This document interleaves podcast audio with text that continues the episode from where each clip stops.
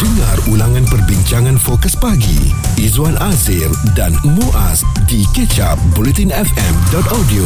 Kita telah menyaksikan satu pembentangan bajet 2023 dengan bajet keseluruhannya adalah 372.3 bilion yang telah pun menjadi highlight untuk rakyat Malaysia bagi menyaksikan bagaimana agaknya perjalanan uh, negara kita pada tahun hadapan Izwan yang dijangkakan penuh dengan cabaran dan secara keseluruhannya Izwan lihat pada bajet yang dibentangkan tu? Adakah anda bersetuju? Adakah yang menepati cita rasa yang anda mahukan? Ini adalah bajet terbesar pernah dibentangkan oleh kerajaan dan setelah uh, kita katakan ia sebagai bajet terbesar maka tidak dapat tidak ia pasti memiliki elemen untuk memenangi hati rakyat menjelang pilihan raya umum ke-15 dan uh, banyak sekali yang diberikan oleh kerajaan termasuk 55 bilion ringgit yang diperuntukkan untuk subsidi, bantuan dan insentif daripada kerajaan. Ini termasuk 7.8 bilion untuk bantuan keluarga uh, Malaysia yang akan memanfaatkan lebih 8.7 juta penerima dan 2.5 bilion bantuan kebajikan bagi 450 ribu isi rumah. Dan banyak lagi perkara-perkara yang disentuh termasuk yang menarik perhatian saya Muaz adalah pengurangan cukai individu yang pastinya boleh menjimatkan sejumlah wang uh, di kalangan rakyat untuk mereka berbelanja bagi manfaat ekonomi diri mereka dan keluarga mereka. berbilion-bilion macam-macam perkataan ataupun angka yang kita dengar Izwan uh, tapi sebagai rakyat biasa kita mahu lebih fokus kepada apa yang kita dapat jom kita dengarkan reaksi orang ramai Stage berikutnya kita mungkin perlu melihat pelaksanaannya daripada pecahan bajet itu semua. Kita harapkan peruntukan tu digunakan sebaiknya, sebaik mungkin untuk tiga segmen tersebut. senangkan ibu bapa lah. Uh, kira tak ada uh, nak beri uh, wang belanja tinggi kan? Uh, untuk budak-budak. So kira kalau ada yang RMT tu kira membantulah ibu bapa dan membantu anak-anak. Banyaklah membantu bagi kami penjawat awam ni. Uh, sebanyak tu tu tu macam-macam lah. Boleh buat uh, dengan 700 dan ada lagi tambahan-tambahan lain bajet besar kali ini agak seimbang kepada rakyat dan negara. Izwan, jujurlah saya katakan saya seronok apabila apa RMT tu uh, bajetnya telah dinaikkan sedikit seringgit. Rancangan Ah, makanan tambahan. Betul sebab ini ada ini termasuk value. ini termasuk dalam perbincangan kita sebelum ini kan apa yang kita harapkan memang ianya akan dikuatkuasakan serta-merta. Jadi tahniah um, kita harapkan ianya ialah memberi makanan yang terbaik untuk anak-anak kita apabila ada peningkatan bajet mereka. Dan uh, kali ini juga uh, untuk golongan M40 diberi sedikit sentuhan. Uh, kebiasaannya hanya golongan B40 yang disantuni uh, disantuni dalam setiap pembentangan bajet dan ia terus menjadi suatu platform berita gembira kepada penjawat awam. Uh, kabarnya akan menerima wang besar juga untuk menaikkan moral mereka berkhidmat demi negara dan rakyat. Tetapi kita harapkan dengan dana yang diperuntukkan tak sedikit ya 1.5 bilion untuk kenaikan gaji penjawat awam grade 11 hingga 56 dan 1.3 bilion ringgit akan digunakan untuk bantuan khas one off 700 ringgit bagi 1.3 juta penjawat awam. Di bawah grade 56 khidmat bakti mereka kepada masyarakat akan jadi lebih mesra rakyat lebih santun dan lebih memuaskan hati rakyat. Orang swasta ni dapat apa? Itu persoalannya. itu persoalan kita setiap tahun. Betul setiap tahun. Tapi kalau kita fikir-fikirkan Yelah kita pun masing-masing Ada bonus ikut syarikat Masing-masing lah kan?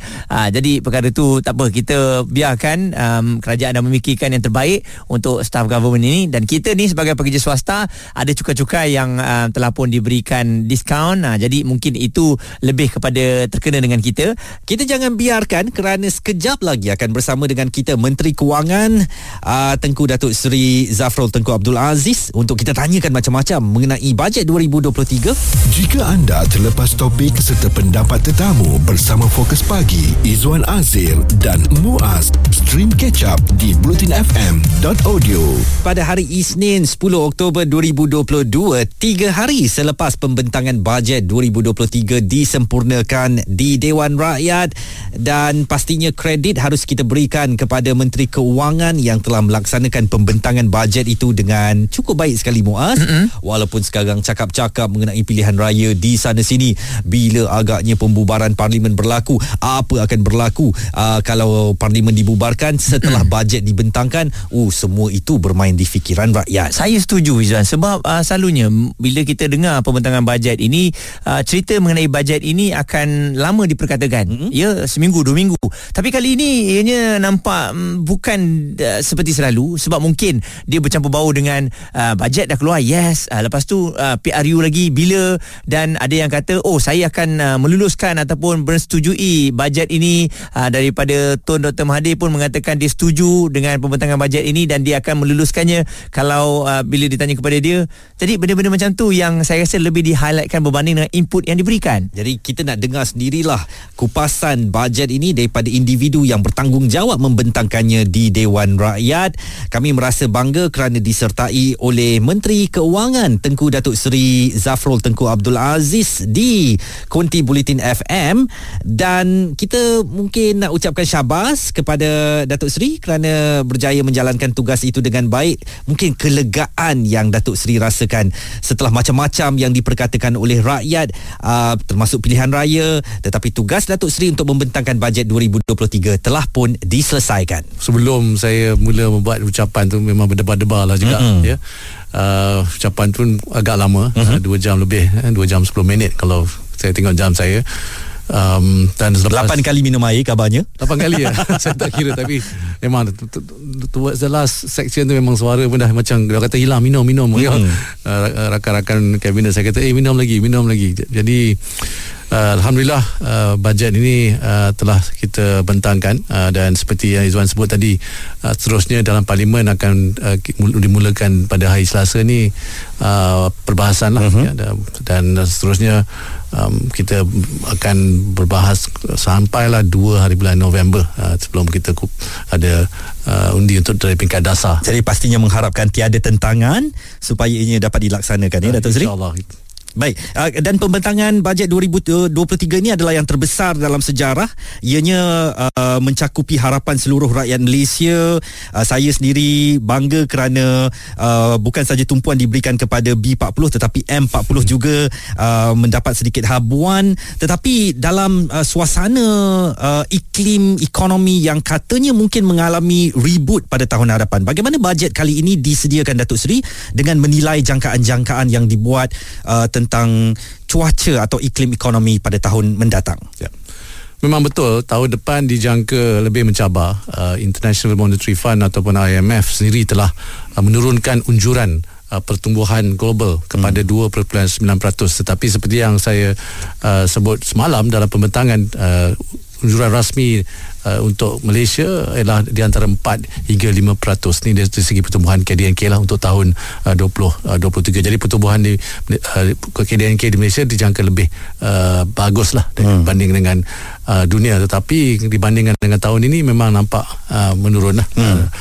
uh, dalam menghadapi pelbagai cabaran oleh itu bajet 2023 ni dipandu oleh uh, tiga uh, dipandu oleh tiga prinsip ya uh, dalam bahasa Inggerisnya uh, responsif uh, responsible dan reform uh-huh. ataupun uh, responsif uh, bertanggungjawab dan juga reformis uh, kita kenalah responsif kepada keperluan uh, jangka pendek uh, rakyat uh-huh. dan juga perniagaan tetapi pada masa yang sama kita perlu bertanggungjawab ya bertanggungjawab untuk memastikan uh, kepenting, kepentingan uh, generasi yang akan datang ni turut terjaga Uh, dan untuk memastikan kita juga mampu uh, menghadapi cabaran uh, masa depan kita perlu reformis uh, ini structural lah menambah baik uh, struktur ekonomi kita uh, bajet ini seperti Zuan sebut tadi tidak dirangka untuk golongan tertentu saja uh-huh. ya bajet 2023 ini sebenarnya ialah hasil ilham uh, seluruh keluarga Malaysia uh, untuk manfaat seluruh keluarga Malaysia juga ya temanya pun ialah keluarga Malaysia uh, makmur bersama uh, saya optimis yang bajet uh, 2023 akan membantu kita mengharungi uh, sebarang cabaran sama ada untuk jangka masa pendek atau jangka masa panjang. Dan uh, semalam juga rakyat tersenyum apabila kabarnya uh, cukai pendapatan uh, diturunkan. Ya, ya. Ini mungkin saya fikir sebagai seorang rakyat saya tak dapat mengelak untuk berfikir bahawa ia satu strategi untuk uh, mendepani pilihan raya tetapi hmm. bagaimana agaknya dengan pengurangan cukai itu mem, uh, membolehkan kerajaan untuk berfungsi seperti biasa dan membawa agenda pembangunan Datuk Seri. Ya. Betul yang dalam bajet 2023 kadar cukai uh, pendapatan individu yang bermaustatin di Malaysia uh, dikurangkan uh, 2% lah 2 mata uh, peratus. Peratusan? Mm-hmm. Uh, 2 mata peratusan ni bagi uh, kalau nak pergi teknikalnya banjaran uh, antara uh, 50,000 uh, satu hinggalah 100,000 in- dan penjimatan cukai kumpulan pertengahan ini boleh kalau kita lihat dia boleh uh, savings dia sampai lebih kurang 1,000 hmm. uh, ringgit untuk seseorang individu yang duit lebih ni kita boleh gunakan lah untuk apa tampung sara hidup atau membeli hmm. uh, keperluan harian ya, kita mau anggarkan uh, di Kementerian Kewangan anggaran ni lebih kurang 800 uh, juta ringgit ya yang akan tersedia bagi lebihan pendapatan uh-huh. yang boleh dibelanjakan oleh rakyat uh, salah satu sebab kenapa kita buat uh, putusan ini dari segi ekonomi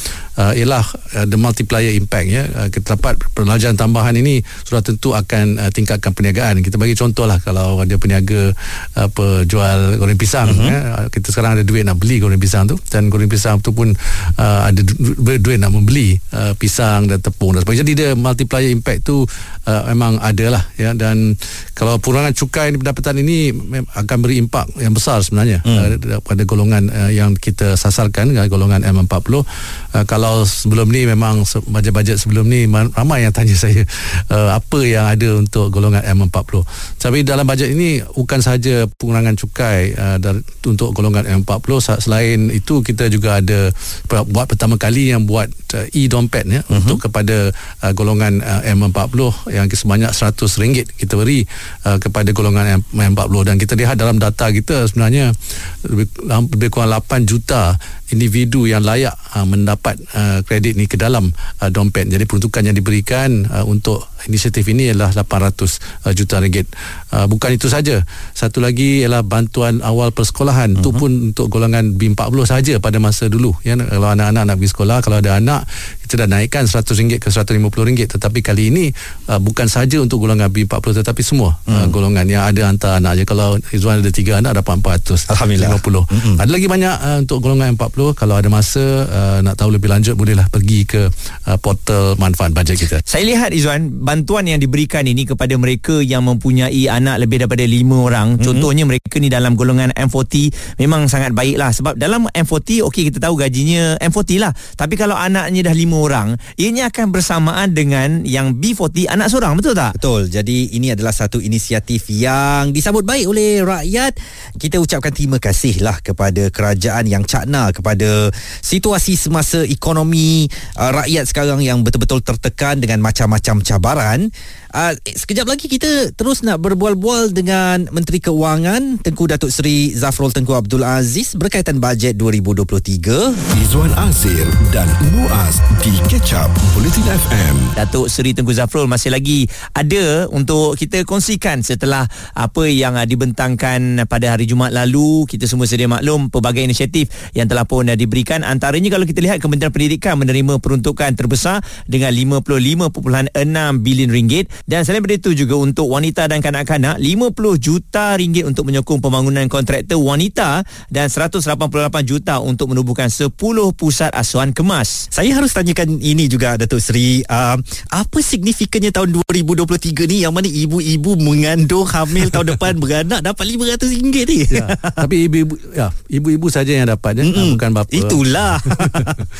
tapi uh, salah satu sebabnya ialah uh, kita semasa libat urus dengan uh, Kementerian Kesihatan uh, Kementerian Kesihatan mengatakan bahawa kes uh, bantut ni uh, uh-huh. lebih tinggi uh, kerana ada malnourishment lah uh, kekurangan nutrition uh, untuk anak-anak kita uh-huh. uh, buat masa ini terutamanya uh, dalam golongan B40 jadi kalau kita ada dalam data kumpulan bantuan keluarga Malaysia yang menerima bantuan keluarga Malaysia yang tetap pada akan terima sampai dah RM2,500 ni hmm. kalau dia um, uh, melahirkan anak pada tahun hadapan hmm. um, dia akan dapat RM500 lah untuk hmm. seorang anak saya rasa bos-bos di banyak syarikat akan mula merangka kerana staf mereka akan hilang tahun depan semuanya nak uh, hamil untuk yeah. mendapatkan manfaat yang disediakan kerajaan bagaimana agaknya bajet uh, yang dibentangkan pada 2000 uh, pada Jumaat lalu untuk hmm. 2023 ini Datuk Seri dan petugas-petugas di Kementerian Keuangan jalankan ketika desas-desus cakap-cakap mengenai pembubaran parlimen berlaku dengan begitu meluas hmm. wartawan berkumpul di Istana Negara hampir setiap hari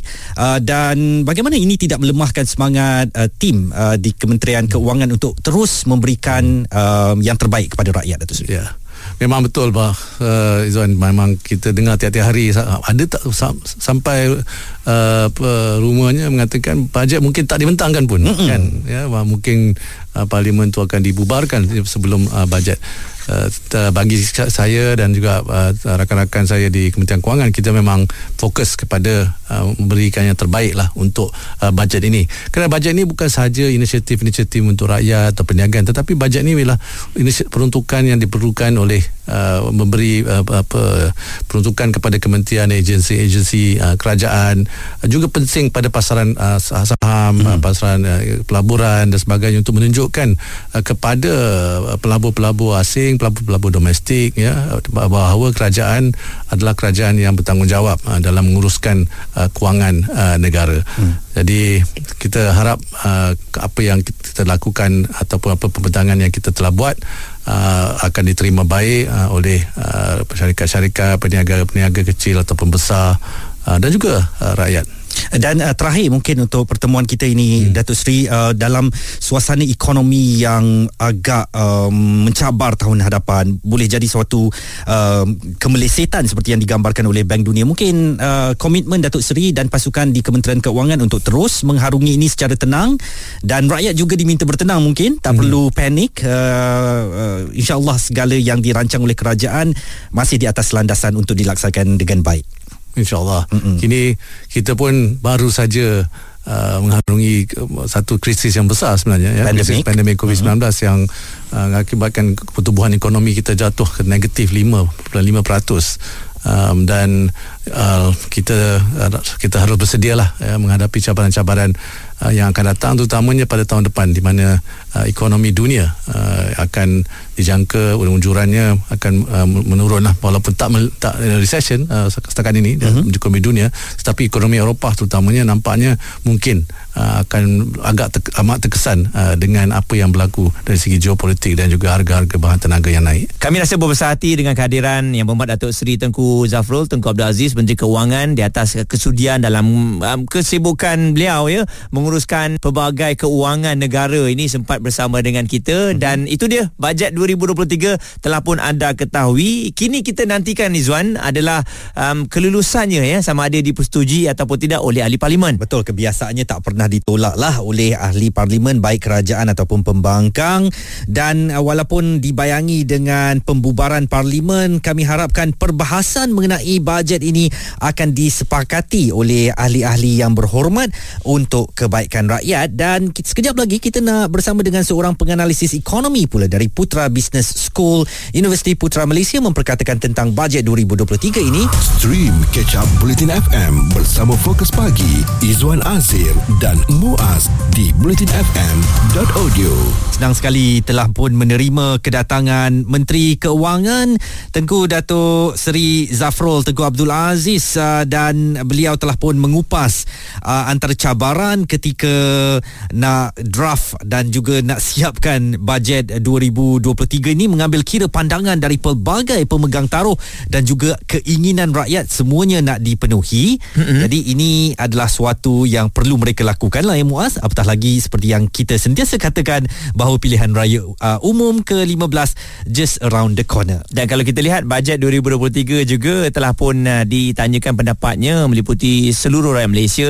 Uh, kita ada lihat program bersama dengan pelajar begitu juga dengan pihak pembangkang, NGO, uh, pelbagai lagi mm-hmm. ya untuk kita dapat inilah dia yang kita dapat saksikan dan berkemungkinan ianya akan uh, digunakan untuk tahun 2023 dan ada kemungkinan jujur juga Izwan tidak sebab uh, itu, itu yang kita risaukan sekarang mm. ni sama ada pilihan raya umum ini akan diadakan ataupun uh, tidak kerana kalau diadakan uh, dalam masa terdekat ini berkemungkinan akan ada pembahasan semula eh untuk bajet yang akan datang. Maknanya kalau ada um, apa ni pembubaran parlimen. Bajet nampaknya perlu dibentangkan semula. Tapi kita jangan pening-pening kepala lah ke arah itu.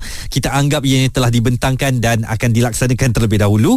Apa pula kata bekas menteri keuangan kedua Datuk Seri Johari Abdul Ghani mengenai bajet 2023 nah, saya nak tengok yang 95 bilion yang akan dispend untuk development expenditure ni. Kita nak kalau boleh kita pantau dan melihat kerajaan melihat pantau. Bagaimana 95 bilion ini memberi multiplier effect kepada ekonomi negara Jadi kita nak tengok dan kita analyse supaya bila kita dapat data-data ni, kemudian dalam bajet pemerintahan akan datang, jadi kita tengok. Sebab kita tak boleh spend money macam tu saja tanpa kita melihat impact kepada masyarakat negara secara keseluruhan. Kalau you tengok dari segi perbelanjaan mengurus ya, saya tengok kita sebenarnya berdepan dengan satu masalah yang ambil kronik sikit. Terutamanya kalau kita kekurangan pendapatan. Kerana expenses yang kita perlu spend ya emolument. Macam gaji-gaji katakan awam 90 bilion. Kemudian retirement 29 bilion ya. Debt service saya baca dalam tu 46 bilion. Apa tu grant uh, kepada state dan statutory body kita bagi 23 bilion lebih kurang. Lepas tu kita cost of running government one year about 32 bilion. Kemudian nak tengok subsidies dan social assistance lebih kurang 42 bilion.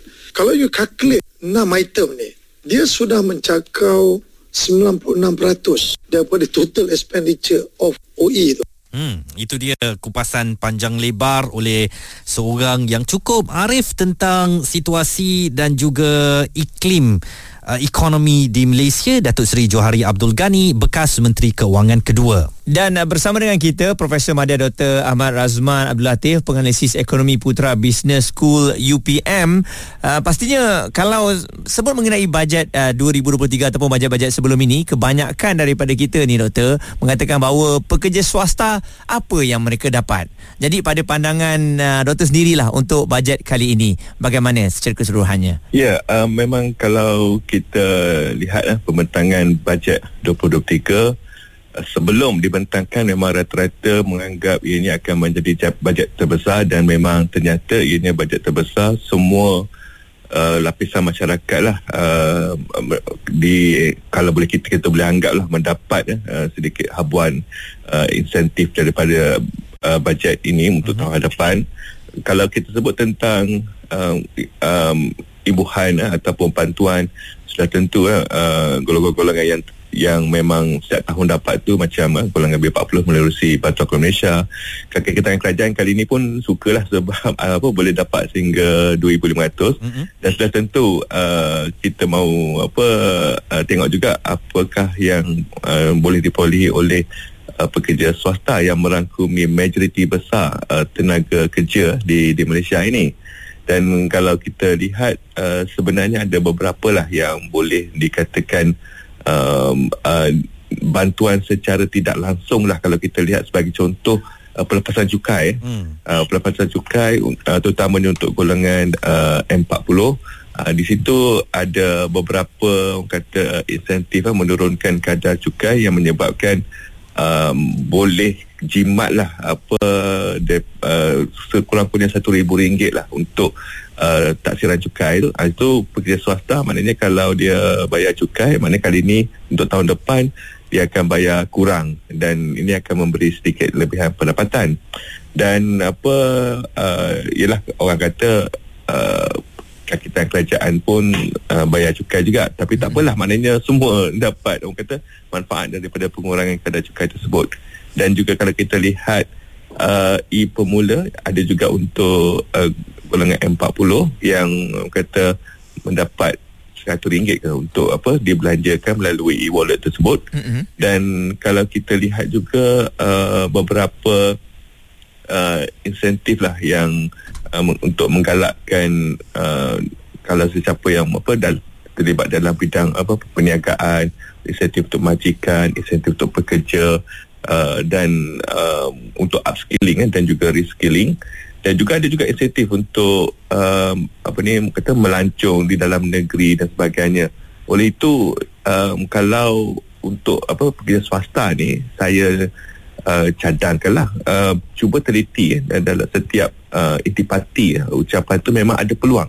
Memang ada peluang untuk kita apa mendapatkan beberapa insentif ataupun opportunity lah untuk um, uh, untuk kepentingan eh, kita dan keluarga kita yang penting kena rajin baca lah uh, ucapan tu dan mm-hmm. lihat mana yang sesuai kena dengan kita uh, doktor secara amnya lah ya ketika Bank Dunia telah pun mengeluarkan jangkaan bahawa tahun hadapan ekonomi kita ataupun ekonomi global sebenarnya akan dah berada dalam keadaan yang muram sedikit agak sulit untuk banyak negara menguruskan ekonomi mereka. Bagaimana uh, doktor melihat bajet kali ini disediakan?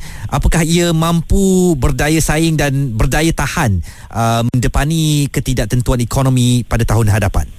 Ya memang uh, walaupun uh, Bank Dunia uh, meramalkan uh, ekonomi global akan sedikit orang kata perlahan merudum sedikit.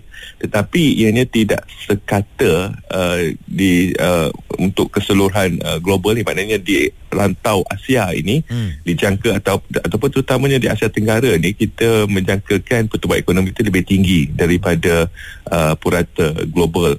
Dan disitulah peluangnya untuk negara kita. Sebagai contoh um, tahun ini saja uh, pertumbuhan KDNK dijangka akan meningkat 6.5 hingga 7 maknanya telah di orang kata di di revise naikkan lagi dan tahun depan juga um, um, Bank Dunia pun meramalkan kita walaupun sedikit ada tapi sekitar 4.6% tidak mustahil lah untuk mencecah 5% hmm. dan di situlah peluangnya untuk kita uh, kita berterusan uh, menjana ekonomi uh, kata menambah pendapatan. Hmm. yang penting uh, ialah untuk memperkasakan uh, pasaran domestik. Sebab apa? Bila kita tengok uh, ringgit melemah uh, ini menyebabkan import mahal dan kita tampak kesannya kepada harga barangan yang bergantung kepada barangan import macam makanan ayam dan sebagainya. Oleh itu, apabila bajet ini banyak uh, inisiatif ditumpukan untuk uh, peniaga uh, isi rumah pasaran tempatan lah. Ianya untuk pastikan bahawa kita dapat mengurangkan ke kebergantungan kepada uh, barangan import sebab kita cakap tentang sekuriti makanan juga memperkasa uh, pengeluaran tempatan sebab ada peluang di situ. Sebab kalau ringgit kita melemah kita punya ekspor uh, akan lebih menarik. Uh-huh. uh, jadi kita banyak tumpukan pasaran domestik dan kita gunakan juga untuk uh, pasaran ekspor pada masa yang sama boleh menarik banyak FDI ya, sebab pelabur luar akan tengok eh apa uh, uh, lebih murah lah uh, lebih menarik kompetitif uh, untuk melabur di negara kita.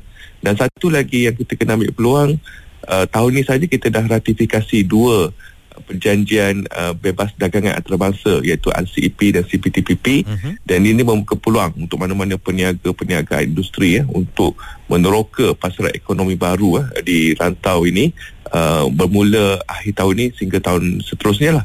Uh, di situ saya lihat uh, pentingnya orang kata bajet yang mengembang ini untuk mengambil peluang uh, atas uh, apa yang berlaku uh, bakal berlaku tahun hadapan kerana apa setiap yang berlaku tu dia ada apa pro and con dia. Dia ada kebaikan dan keburukan jadi kita kena fokus kat mana kelebihan ataupun yang kita boleh ambil lah. Pandangan daripada uh, Profesor Madya Dr. Ahmad Razman Abdul Latif beliau adalah penganalisis ekonomi di Putra Business School Universiti Putra Malaysia berkaitan dengan bajet 2023 jika anda terlepas topik serta pendapat tetamu bersama Fokus Pagi Izwan Azir dan Muaz stream catch up di blutinfm.audio